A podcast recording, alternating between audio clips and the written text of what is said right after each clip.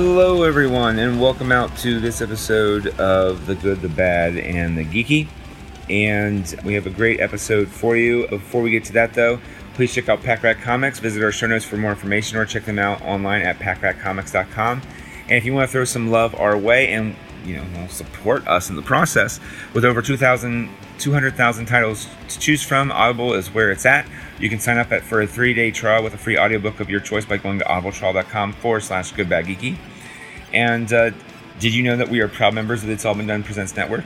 Well, speaking of the network, Captain Richard Dick Kakay is a womanizing, egotistical jerk, or is he? Find out in the first original novel from IABD Presents Love's Less Lost. Follow Kakay as he takes his first command and reflects back on his early missions and his non relationship with the only woman he ever really loved, Grace Thomas. Is there a man behind the bluster? Yes, yes, there is. Also featuring peeks into the heads of the rest of the crew of the ASS 50, the Universe Journey novel is the perfect entry point for those who have never heard of the series, with a great deepening for those who are already fans. It's available exclusively on Amazon.com for only $2.99. It's all been done anyway, so check out IABDpresents.com and please support all our programming at patreon.com forward slash IBD. Okay. So, this episode of GBG, again, is another GBG drive by.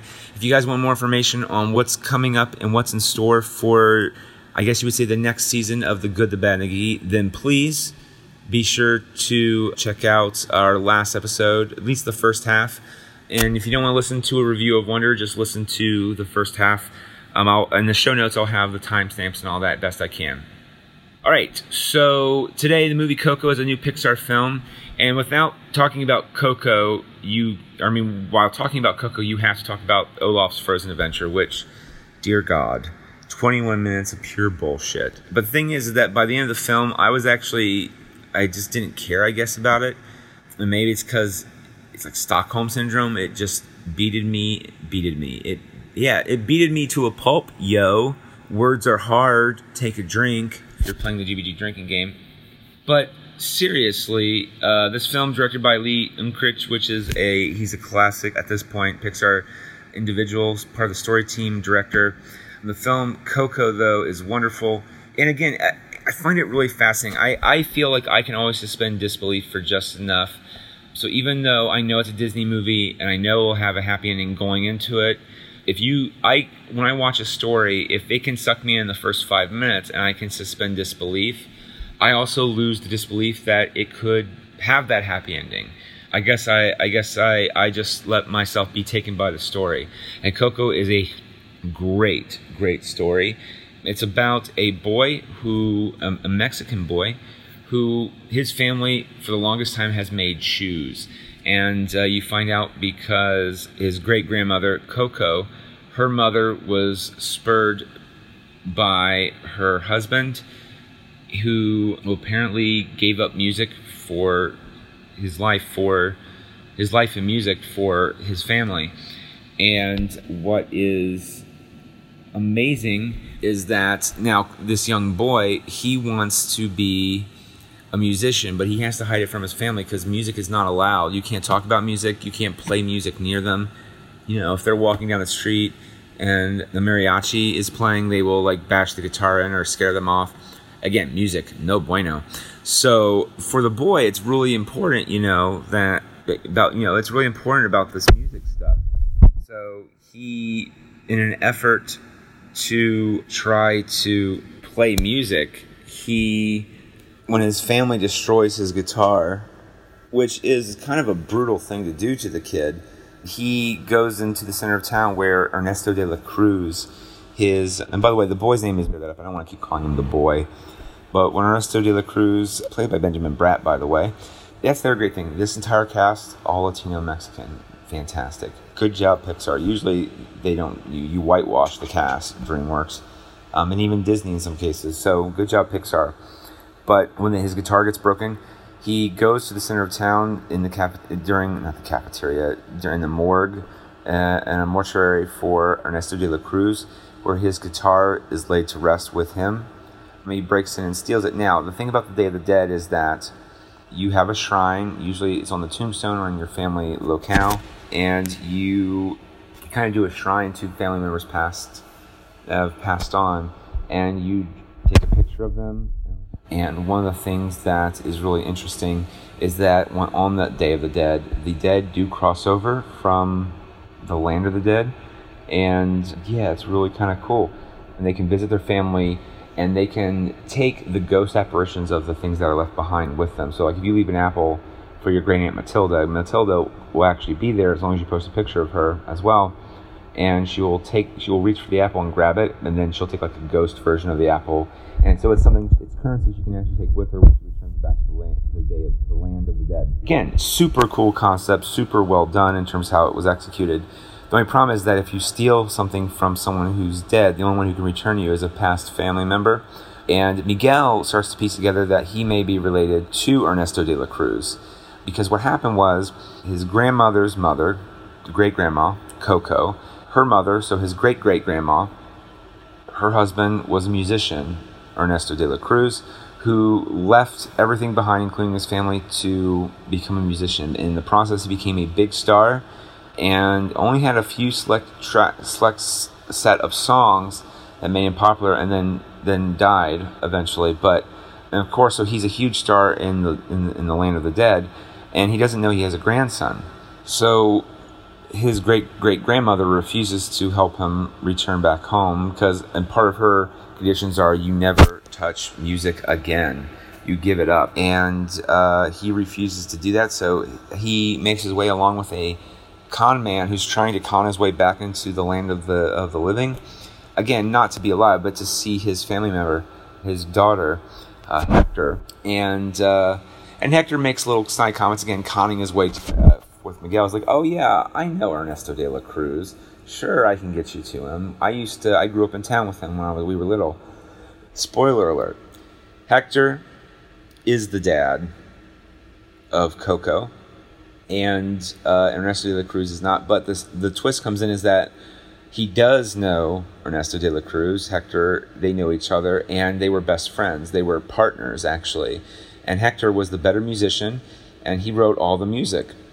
Tons of songs in a notebook. And then Ernesto, when Hector wanted to leave the duo and head home to see his daughter because he was tired of being on the road for so long, Ernesto murdered him poisoned him and stole his uh, his music and uh, his his letters that where he was trying to send to home to Coco.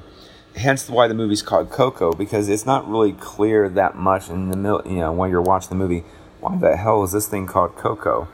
I mean, you hear great grandmother Coco, but like, what's the significance there? Will she die and then they have to save her? Will she save him? What's going on? And of course, when the twist is that Hector is really Coco's father.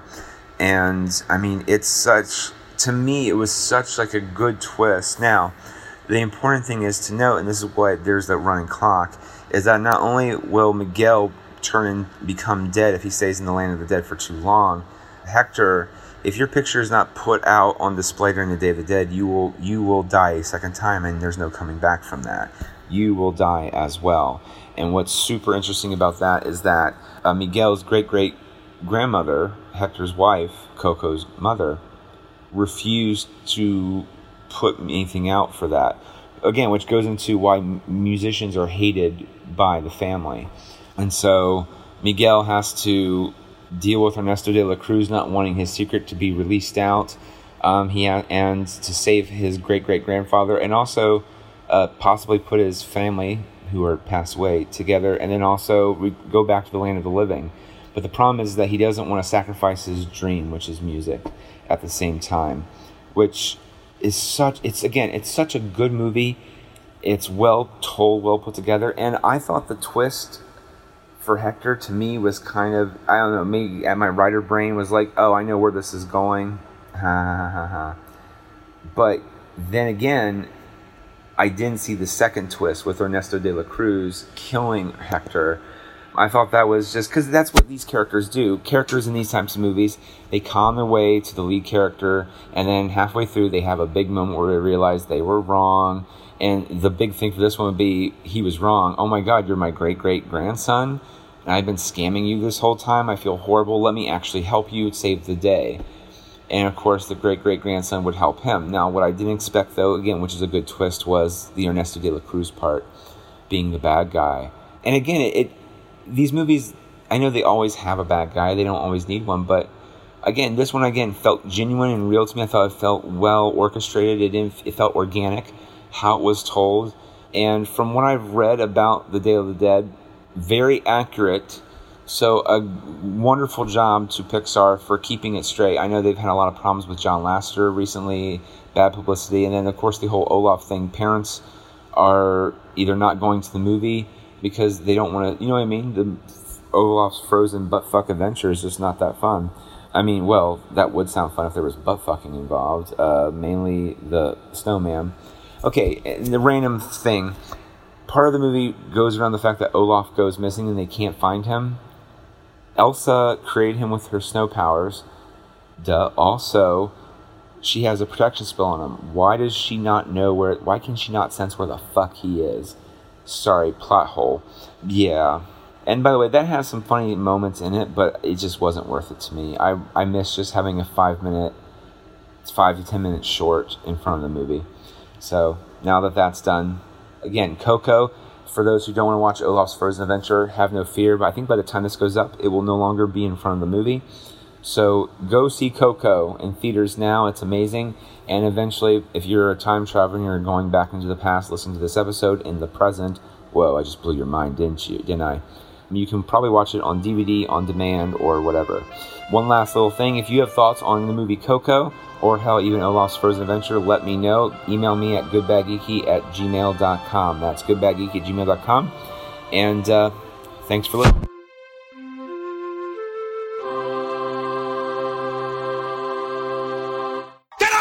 Cheese! You're a creep! Go away! We're having a good time until you showed up, cheapers! Ugh! Go have some coffee with cream or something! Because I'll tell you something! This is a happy place!